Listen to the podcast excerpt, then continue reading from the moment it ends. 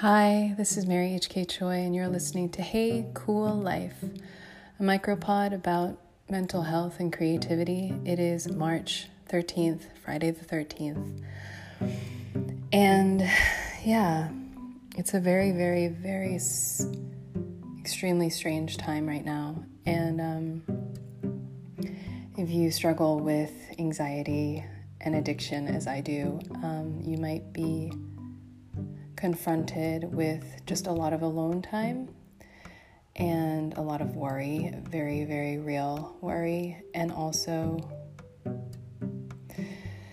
yeah, like your networks for support, like your 12 step meetings or your therapy or whatever, they just might either not be available to you or just extremely disorganized and very, very um, disruptive and also mm, less less disruptive, but more just like destabilizing. Um, yeah, so my heart goes out to all of you.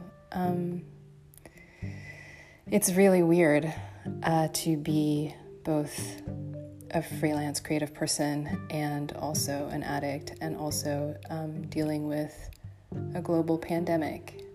And if you are in the same boat that I've been in um, these past few days, where you literally reach the end of Twitter and it sort of like announces that that's it, like there's no more new news, um, you might relate to the sort of recursive and ruminative and maybe not altogether helpful, but very, very vigilant um, headspace that I am in.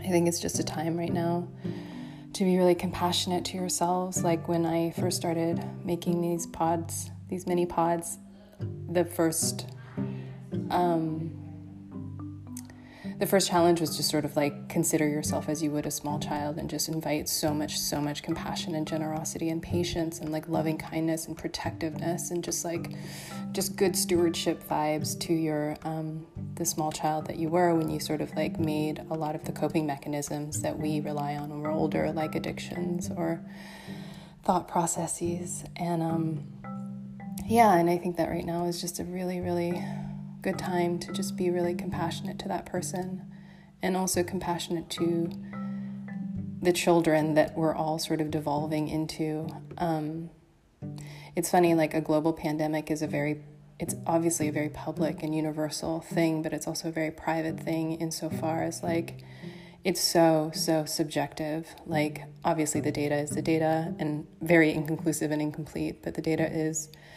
available to us in dribs and drabs but I guess the thing is, it's like it's almost like dealing with grief, right? And it's so personal. And I think that there's this like very human pack mentality, compunction to point a finger the second someone decides to cope in a way that is different from the way that we are coping.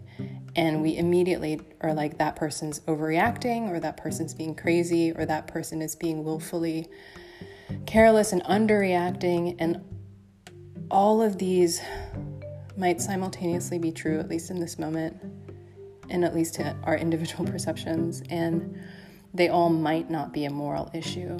And so I just hope that we can just invite a little bit of patience both with ourselves. I hope that if you're like me and you your first inclination in times of crises is to just self-abandon, like I hope that you can find some loving kindness in yourself. And I hope you can reach out by text or however makes you comfortable to the people who can you can check in with, even if it's something as simple as like, I'm gonna have lunch now and this is what I'm gonna have, just so that if you're alone, you make you feel like someone has tabs on you and cares about you because that can make so much difference, um, a huge difference, especially in the day to day as we sort of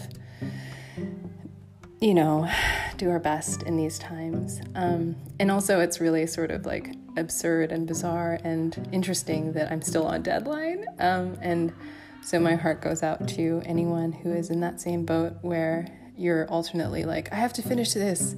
Why isn't my brain being more cooperative? And then, like, panning out just a little bit. And it's like Mr. Krabs meme where you're like, what is the point? Like, yeah, just for today, do what you need to 15 minutes at a time, one step ahead of the other, and just as best we can live and let live. Everything is really frustrating, and um, science deniers are also very frustrating, and yeah, but that's just all I wanted to say. Like, this is a bit of a ramble. It's just like a little tentacle to check in, but mostly it's just like, please, please be nice to yourselves. Please be patient to yourselves, and please be patient to other people. Um, the stores right now are very, very, very traumatizing. And like, but then it's funny, like, you know, I'm actually still in LA, and that's really upsetting that I'm away from home because I just don't know what's going to happen. And the thing that's been really helpful for me and my partner is that we decided to make no sudden movements. So, our flight back is like April 1st, and so we're just to put those days in front of us. In front of us, and if that day there's still domestic flights, we'll fly home, and if they're not, then we'll figure that out. But no sudden movements as far as an edict for our little tiny homestead has been very helpful. But a thing that he noticed when he was like buying groceries was that everyone was just like so murderously like just pugilistic and kind of abusive and horrible and like just mean in the parking lot. But then everyone was so nice inside the store.